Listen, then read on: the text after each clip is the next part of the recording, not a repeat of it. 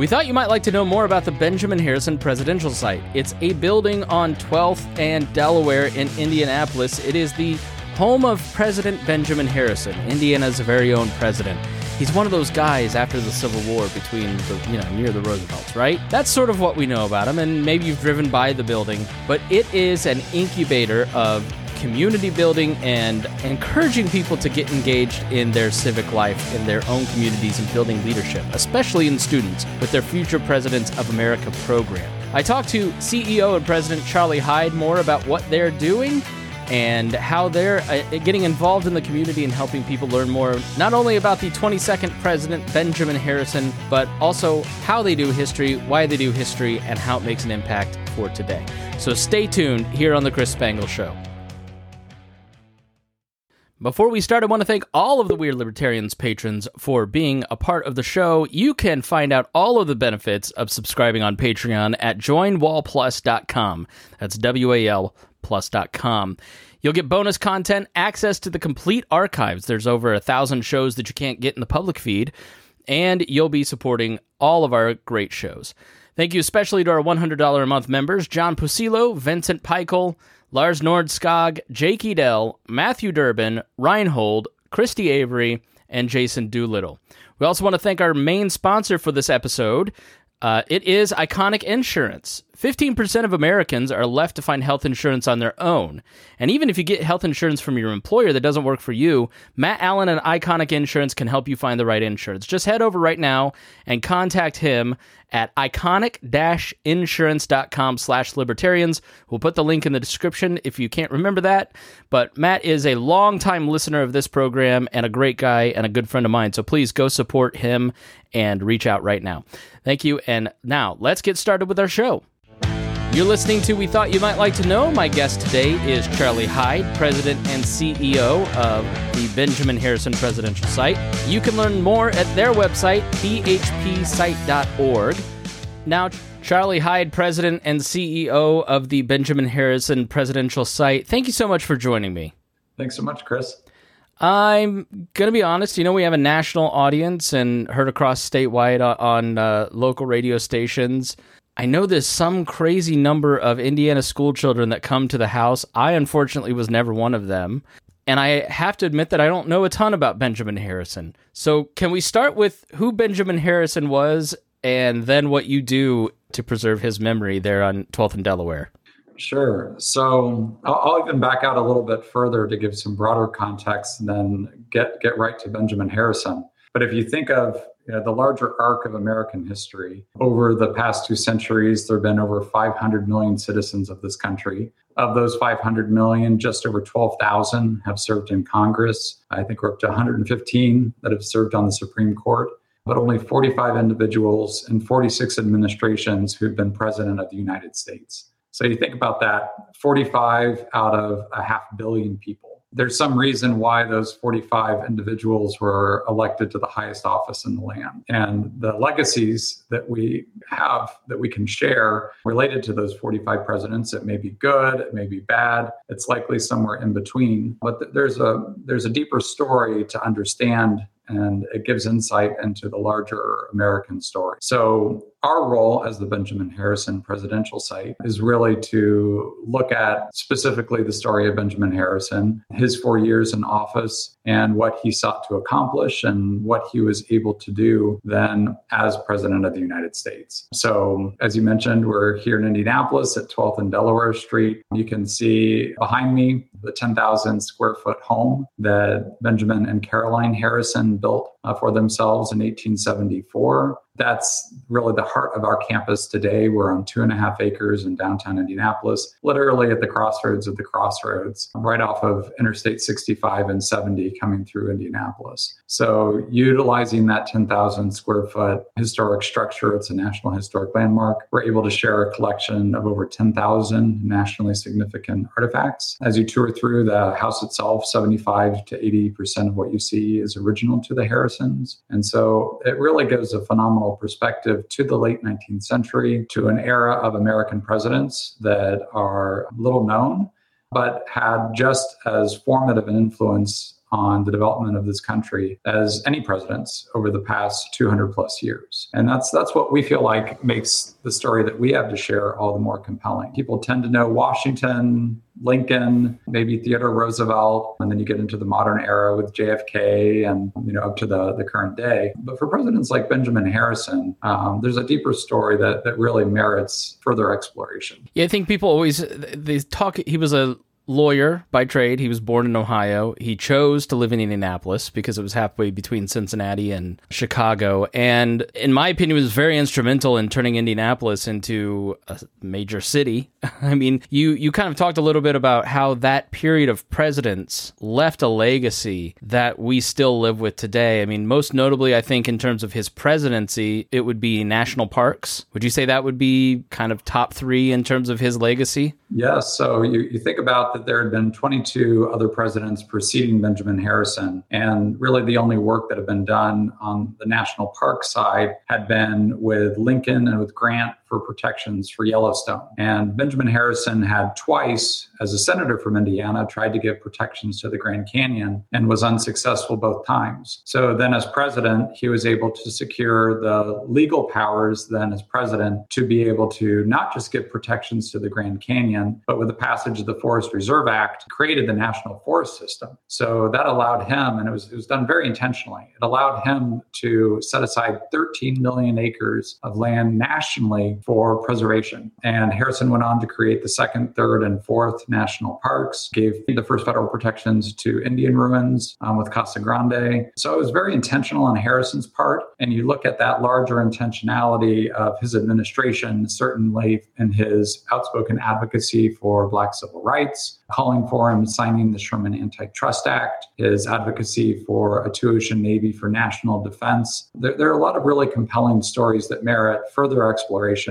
just within his four years of administration. Yeah, he was very progressive, even for Indiana. I mean, Indiana was a northern state, but by no means, I mean, in 1851, uh, with the new constitution, they outlawed blacks from settling in the in the Indiana territory, in the in the state, excuse me. But Benjamin Harrison was, is it fair to say he was progressive? progressive for his time on issues of civil rights? Yes, I, I, think especially if you look at the policies that he was advocating. So again, he was outspoken even in the 1850s in support of Black civil rights. He understood that the Civil War was about was about eliminating slavery. So again, he's on record, you know, giving political speeches in the 1850s and beyond, specifically advocating for the elimination of slavery, for the protection of black civil rights, and you know, especially with his administration and seeking to help fund education and protect education for blacks, especially in the South coming within a couple votes of getting what was called the um, Lodge Force Bill um, passed that would have ensured federal election protections and you know potentially could have forestalled the the enormous amount of voter suppression that happened in the late 19th, early 20th century in Black communities, especially there in the South. So there, there's a lot of work that Harrison sought to accomplish, or at least lay the groundwork for it to be accomplished through his administration. What is it about his background that may? I mean,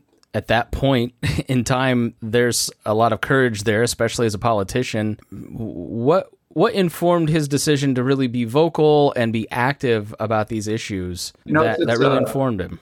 It's it's an interesting journey, and we're we're still trying to better understand it ourselves. If you look at that family legacy. So there's a deep civic legacy within the Harrison family. So his great grandfather, Benjamin Harrison V, was a signer of the Declaration of Independence, former governor of Virginia, and was indeed a slaveholder. His grandfather, William Henry Harrison, governor of the Indiana Territory, was elected from the state of Ohio as ninth president of the United States. And of course, is the, the President Harrison that only survived a month into office. Who brought slaves um, to the Indiana Territory if, if I'm not mistaken. So yeah, so there's there's a lot of controversy about yeah the legality of slaves or indentured servants in the Indiana Territory, and I know that there's a lot of research being done on that. But looking at Harrison's own story, I think you Benjamin Harrison's own story you get some insight from Harrison himself in that election of 1888. So, as you noted, Harrison truly brought the national spotlight to Indianapolis in that campaign. He had decided that he would conduct a front porch campaign. So, what that entailed was essentially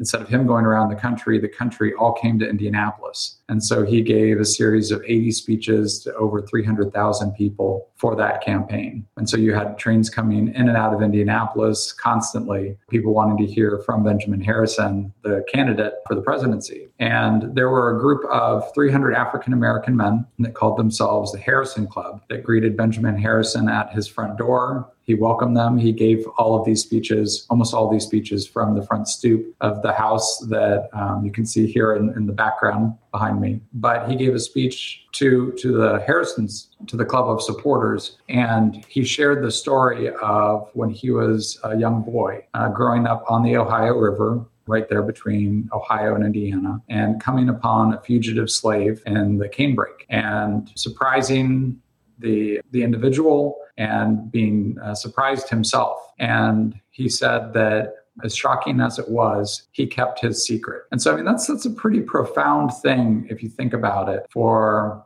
you know, Harrison was born in um, 1833. So for him in the 1840s to recognize the weight of that moment and to have somebody who's trying to make their way to freedom and to keep that secret, that, that's that's pretty profound. And I think that speaks not only to Harrison's character, but also a lot of those formative beliefs that he had. And you know, you can see again through his personal arc, the way that he he centered faith and really centered um, justice through law. This idea that we could all be equal in front of the Constitution, and that the Constitution was the mechanism by which we could all ensure equality was not just sought after but truly attained. Yeah, I wondered what I wondered what role his faith played. I I attend the church that he built or helped build um, now, a Presbyterian church. I believe he was Presbyterian. Did that play any role in you know his his mission to be community oriented, not just on issues of civil rights, but you know he built the Columbia Club and has had such a big impact on the people around him. Did that play a role as well? His faith.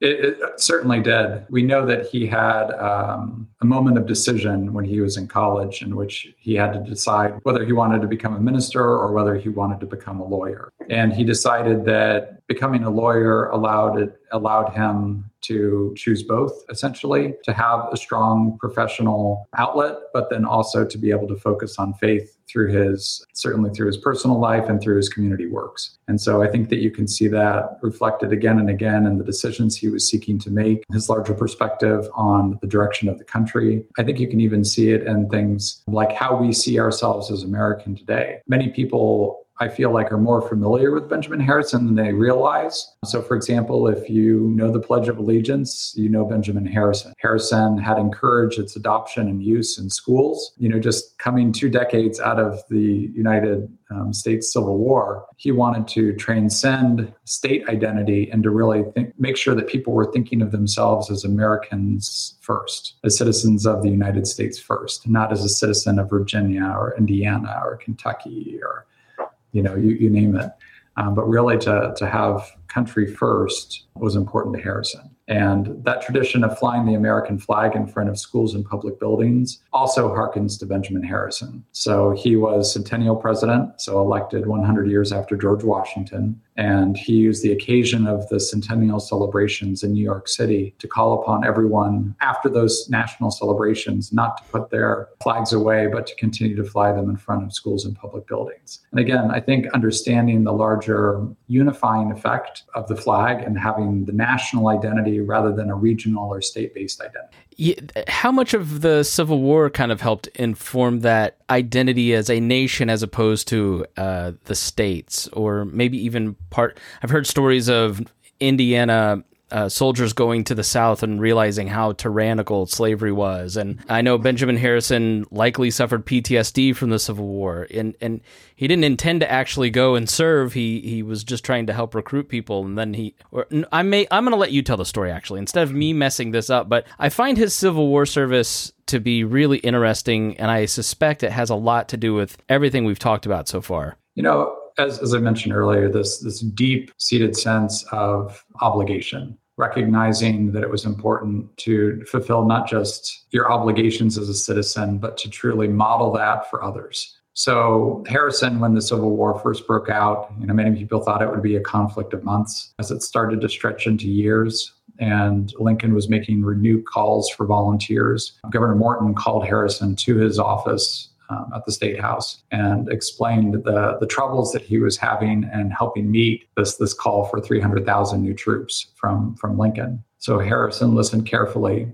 and thought for a couple moments and said to Morton, to Governor Morton, he said, if I'm needed, I will go. And Morton said, No, you know, you're a Supreme Court reporter, you've got a young family. I'm not asking you to go. I just need help. You know, he was acknowledged even then for his tremendous oratorical skills. He said, I just need your help explaining to others why it's so important to serve in this moment. And Harrison insisted that if he was going to ask others to serve, that he himself would serve. And that would actually end up becoming a campaign issue in 1888 because Grover Cleveland, when confronted with that choice, hired a substitute and never served himself. So Benjamin Harrison saw that if he was going to ask others to to serve for the Union cause, that he needed to lead by example. So he went out that very day and started recruiting. He started off as a second lieutenant and by the end of the war had been breveted as a brigadier general. He was known affectionately by his troops as Little Ben.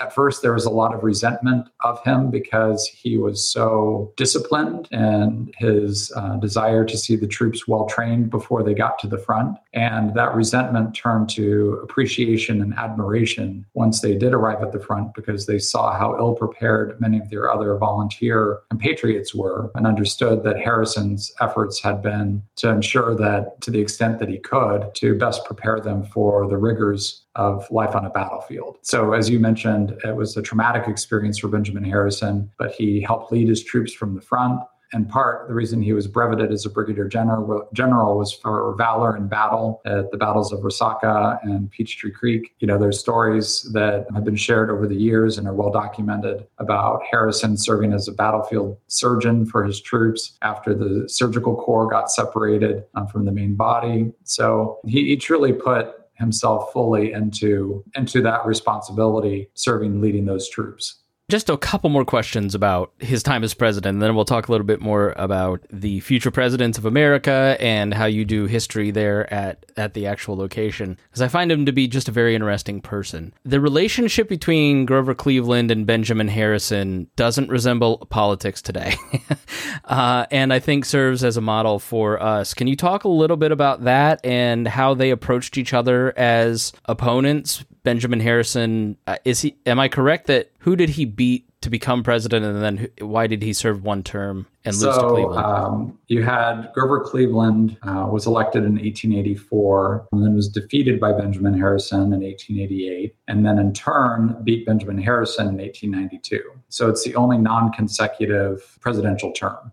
It's why uh, Grover Cleveland is president number 22 and number 24. And if you make your way to the Benjamin Harrison presidential site and visit our Stan and Sandy Hurt presidential promenade, you'll see the presidential medallions for Grover Cleveland at 22 and 24. You'll see his signature uh, carved into granite uh, bracketing Benjamin Harrison on either side. But I, I, think what's remarkable about the relationship that they had was that everyone recognized that elections could be very contentious, but they appreciated that that smooth transition of power and honoring and recognizing the way that they could model to the country how they should comport themselves as civic leaders, as public servants. So you had, uh, for example, Grover Cleveland hold the umbrella over Benjamin Harrison's head when Harrison took the oath of office in 1889. And there, there are photographs of this. And it's it's a great, it's a very heartening thing to see because it's a reminder of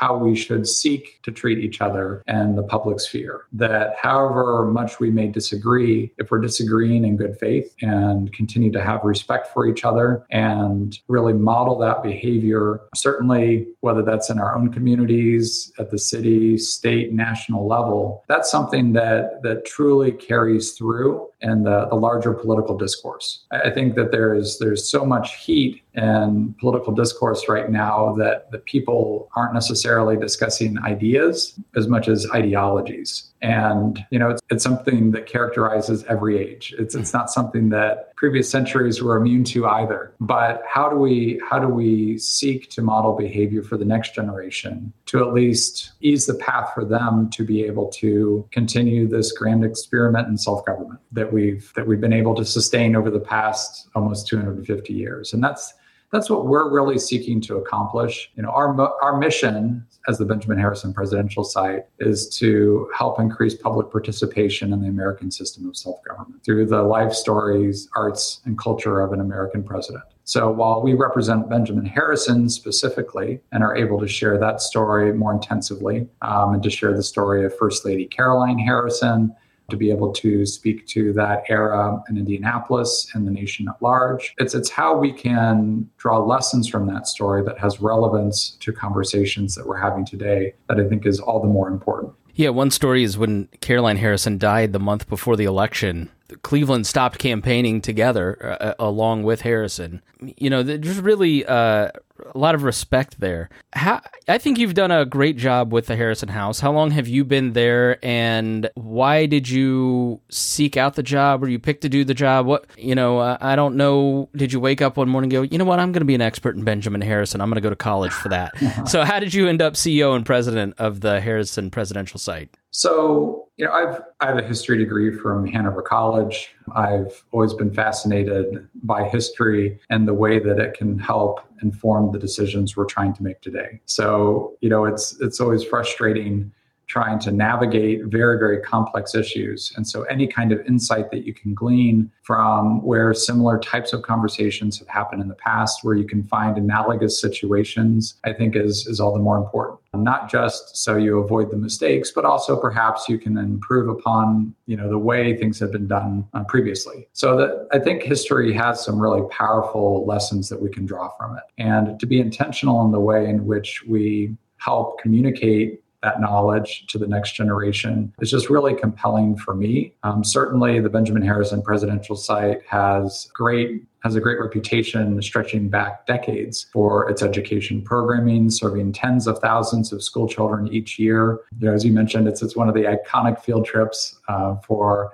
um, uh, fourth graders here in the state of Indiana. But we're we're finding ways that we can even look beyond the elementary school level that that we understand it's not just one and done when it comes to fourth grade that it's continuing education through middle school and into college. And an organization like ours can do a lot of good if we can share our resources if we can share the stories we have if we can help advance education of american history and civics um, I feel like we're especially well positioned to do so. And that, that was what really brought me here to the Benjamin Harrison presidential site in the first place was, again, just an organization with a tremendous reputation and was just so intrigued by the story of Benjamin Harrison and the fact that it wasn't better known. So working with the phenomenal staff that we have here, we've really spent almost the past decade just continuing to build on great education programs, tremendous collection. The historic structure, again, is National Historic Landmark. We've actually just culminated fundraising on um, our Old Glory New Vision capital campaign, and we're completing construction. And we're thinking of it very much as a century project in terms of making those investments in the historic property and throughout our two and a half acres of grounds to really elevate the experience in a way that's respectful of that historic residence that the Harrisons built, but really drawing from the grounds and the improvements that we've made to heighten that story and to put it, to frame it in the larger perspective of our American system of self government. To think about the presidency as one of three co equal branches of government to honor and recognize 45 presidents over 46 administrations who've served this country to better understand what they did right, what they did wrong, what we can learn from that. So again, we've we've been able to build all of that into our grounds you know, highlighting the founding documents with the charters of freedom, honoring citizenship. You may be aware we partner with the federal court each year and we serve as a naturalization site. So we have something called the Book of History that seeks to honor all of those new citizens who've naturalized here since 2003. So it's an outdoor stainless steel book. You turn the pages and you can see just that tremendous tremendous investment. Yeah, I thought that was a cool touch. I I um for listeners, I, I live between there and the Central Library. So it is always on my walk. It's one of my favorite places to stop. And it's really the picture in the background or a picture that you might Google, it's very hard to describe how much bigger that house is in person and the grounds in itself. It's it's right next to a highway, but it, it feels very tranquil and it has a large yard on one side. You've built a new what I assume is like a bus stop for kids to gather. Then there's the house itself with the the historical collection inside event space that you use and then like the largest carriage house that I've seen in a long time um, I, w- I would imagine in my um, non historian but historically interested brain, if I were put in charge of a place like yours, you have like different choices. So I wonder what your mission is because you've got the house and the grounds and the collection, and I'm sure some places are like research libraries, and you're partly that, but you also have a lot of programming. You have like Mo Rocca coming in to speak. You also do things like the future presidents of America. Uh, h- how do you balance? Like the public history side of being a museum with the research side with the programming side like where you know is there just like one theme that runs through it all that is your central mission? Is it the citizenship and the, and being an active participant in your community? Is that the main decision and everything else flows through that? How do you come to those decisions? So as as you astutely note chris you know at the at the heart of our two and a half acres here is the National Historic Landmark home of the 23rd President of the United States. So I would say that, you know, we recognize that we are stewards of this National Historic Landmark, of the nationally significant collection of over 10,000 artifacts. But we also understand that we wouldn't be serving our larger mission if we didn't activate that collection, if we didn't activate the National Historic Landmark property in a way that embraced the larger community and truly sought to increase public participation in our American system of self government, uh, wanting to make sure that people understand their rights and responsibilities and have a deeper appreciation for how we arrived at this moment as a country, what we've done well, what we could do better. And so I think you start seeing the intentionality of certainly the way that we've um, structured our outdoor grounds with the founding documents, with the Book of History, with the Presidential Promenade, with the Johnson Floyd Presidential Commons, that you, you need a jumping off point. So when you think about things like our Independence Day social celebration on the 4th of July, that's a little easier to arrive at. Understanding, okay, 4th of July, of course, you would, you know, have free public tours of the, the museum and have speeches and events and so on. But we also want to make sure that that we honor and acknowledge the many other ways that the Harrisons invested of themselves in the larger community and to delve more deeply into stories connected with the Harrisons. So that includes everything from our special exhibit right now, which is No Compact of Silence Black Civil Rights Advocates in the Harrison Era. Um, delving into the stories of those really remarkable Black civil rights advocates that were working hard in the late 19th century to ensure the achievements of the 20th century were possible. We also have events throughout the year making sure that people feel welcome in the museum itself everything from community theater, you know, delving into contemporary stories of the Harrison's era to special events through the year, whether it's a presidential egg roll out on grounds that serves young families, Juneteenth Foodways Festival, which we had as our inaugural event this year that looks at the story of Dolly Johnson, who the Harrisons hired as White House executive chef into the Harrisons' White House after firing their French chef so there's a phenomenal story there, and being able to delve more into Dolly Johnson's story as an entrepreneur, as a Black business owner, and again, through the Juneteenth Foodways Festival, being able to help um, do our part to open up our doors to the larger community and to help build awareness for today's entrepreneurs. And just the really important role that whether it's a black civil rights advocate or somebody looking to build a business today that, that they have a, a way to engage with the benjamin harrison presidential site and that we can open up our doors and our relationships in a way that is helpful to them. So i joined and became a member and i got my first statesman magazine that you send out. So and on the cover is meet the future presidents and as I've noted, this this goes out to uh, high school and college uh, radio stations around the state of Indiana. And I wanted to talk about the future presidents of America. You know, you've got a lot of you know young leaders here featured.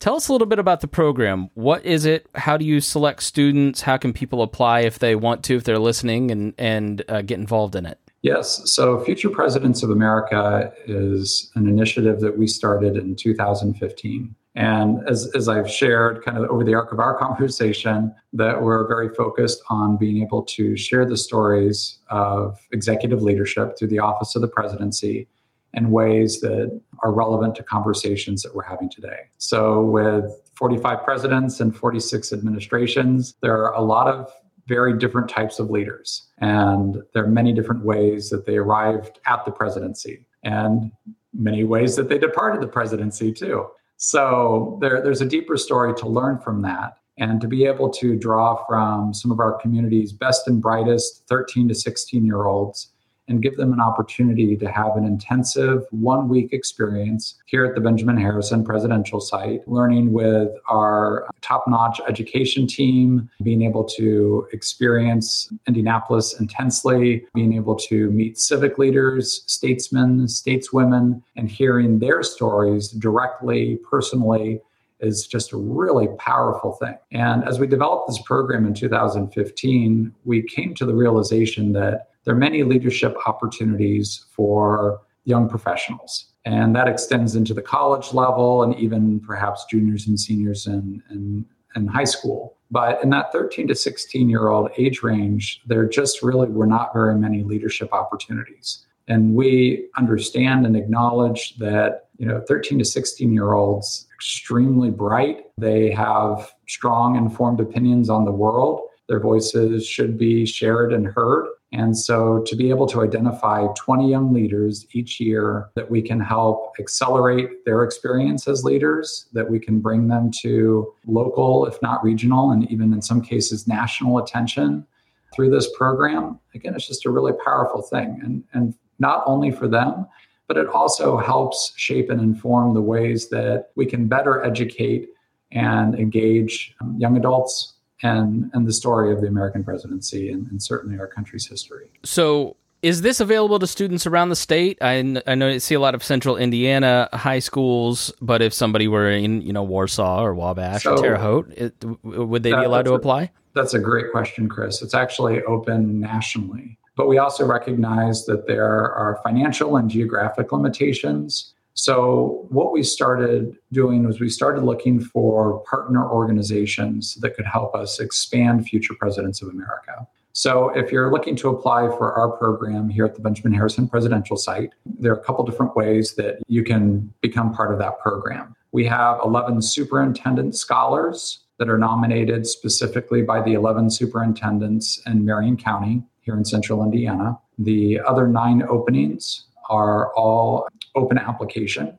So for anyone that's interested, it's first come, first serve in terms of applications and consideration. So if you if you're interested as a student, I would strongly encourage go to futurepresidents.us and you can apply directly online. Um, our education team will reach out to you and interview you and get, just get a better understanding of what you're looking for to make sure that the program is the right fit. And then once we hit our capacity of 20, then you know we'll take people for the wait list and consider them for future years. But really, we acknowledge you know that there's there's something to be said in leadership and, and taking the lead, right? Not waiting until the last moment. So it's important to us that that we again we're modeling that behavior that we're hoping to see um, exhibited in the larger community. So, do they come to the house and work in the house, or what kind of programming and, and how do you incubate leadership? So, for our program here at the Benjamin Harrison Presidential Site, the base of operations is the museum itself. It's the National Historic uh, Landmark. classroom space. And then, of course, drawing from our grounds and from across Indianapolis, just day to day. Each days have different themes. Again, we're bringing in uh, civic leaders for profiles in leadership to be able to share their own stories of success and failure. But it's been one of the really exciting things for us as the program has expanded beyond Indiana. So we have two national partners. We have the Abraham Lincoln Presidential Library and Museum in Springfield, Illinois, and also Andrew Jackson's The Hermitage, just outside of Nashville, Tennessee, that are now offering future presidents of America as well. So much as we offer that program as a one week uh, format, and engaging young leaders in that 13 to 16 year old age range. You'll find that same type of experience in our partner organizations. And in the coming years, we're looking to further expand Future Presidents of America geographically across the country. We've had participants from as far away as Texas hmm. participate in our program. So again, if if geography isn't isn't a limitation, if you have friends or family that are nearby, there there, there are always possibilities. Is it an ongoing? Um, is it like a sum, a week in the summer? Is it an ongoing? You know, if somebody is from Texas, how would they plan for it? Sure. So the primary initial experience is a one week intensive program. So it's Monday through Friday, 9 a.m. to, to 4 p.m. But I think what really distinguishes this program is that we continue to seek to invest of ourselves in these young leaders. So, for example, in a week's time, we have uh, one of our public programs called Off the Record that, that looks at um, each year. It, it um, focuses on one of the three co equal branches of government. So last year we focused on um, the presidency. This year we're focusing on the judiciary with the Supreme Court and interviewing prominent Hoosiers who have served directly with the Supreme Court in some hmm. capacity. So the future presidents have been invited to attend that program. It's a power brunch in, in one of the large facilities in downtown Indianapolis. And so we're, we've been able to not only find underwriting to cover the cost of their participation in the program itself for future presidents of America, but then we also continue to find ways to underwrite their participation and special opportunities and programs like that throughout the year. So we continue to um, work with and to seek to help advance these young leaders. What have you learned from the students? I don't know how many you how many groups of students you might have worked with, but I mean, have have there just been things that have stood out to you that you just thought I never would have thought this. I I never would have expected this from kids. That is a really astute question, and you know, i am very intentional in being mindful of thinking about them as young leaders because they, they truly are. 13 to 16, they're, they're young leaders. And many, if not most, of these young leaders have just such a bright future. They, they have such great opportunities to share their thoughts, their ideas, to have an impact on the larger community, if not on the country. And so, to the extent that we can help them be successful, of course, we're nonpartisan, non political as an organization. So, really looking at it, approaching this very much in good faith, and just trying to, to help them find their way as leaders in the larger community. And you know, to your question specifically, first and foremost, the purpose of this program is to help them learn how to become better leaders in their community. But it's truly been a transformative program for us at the Benjamin Harrison presidential site, and that these relationships, and at this point, we've had over 150 alumni um, from the program. They continue to engage with us to share their thoughts and ideas. One of the future presidents from the inaugural class actually was such a powerful advocate for the program that he encouraged his parents to get involved here at the museum. And his mother actually went on to join our board and then ultimately was our board chair. So I would say that Future Presidents of America has been as transformative for us as an organization from these young leaders themselves as whatever wisdom we're able to share or impart to them just from these stories of the American presidency. If you can talk a person, a parent, into being the chair of a nonprofit board, you are going to be president or you're going to be a CEO. You're def- you definitely have leadership qualities. Exactly. Uh, all right. Well, shameless self promotion. Charlie Hyde, the president and CEO of the Benjamin Harrison Presidential Site. Please, where can people find out more information and what should they look for when they get there? Well, so I, am going to suggest three places they can look for more information. So, can always go to futurepresidents.us to learn more about the Future Presidents of America program. If they're interested in the American presidency and that's something that they're willing to um, engage in and share, we do have a new initiative called Project POTUS that awards prizes for the best videos, one minute videos on each of the American presidents. So that's an annual competition. We actually just awarded over $5,000 in prizes to the 22 Project POTUS winners. And they can always, of course, go directly to our main website at presidentbenjaminharrison.org to learn more just about upcoming events, programs, tours, ways to get more involved here, whether it's to future presidents, Project POTUS, volunteering, or just whatever might meet their interest. All right, Charlie Hyde, President and CEO of the Benjamin Harrison Presidential Site. Thank you so much for being my guest today. Thanks so much, Chris. And thank you for listening to the show. We will see you again soon. This podcast was produced and edited by Chris Spangle and Leaders and Legends LLC. If you're interested in starting a podcast or taking yours to the next level, please contact us at leadersandlegends.net.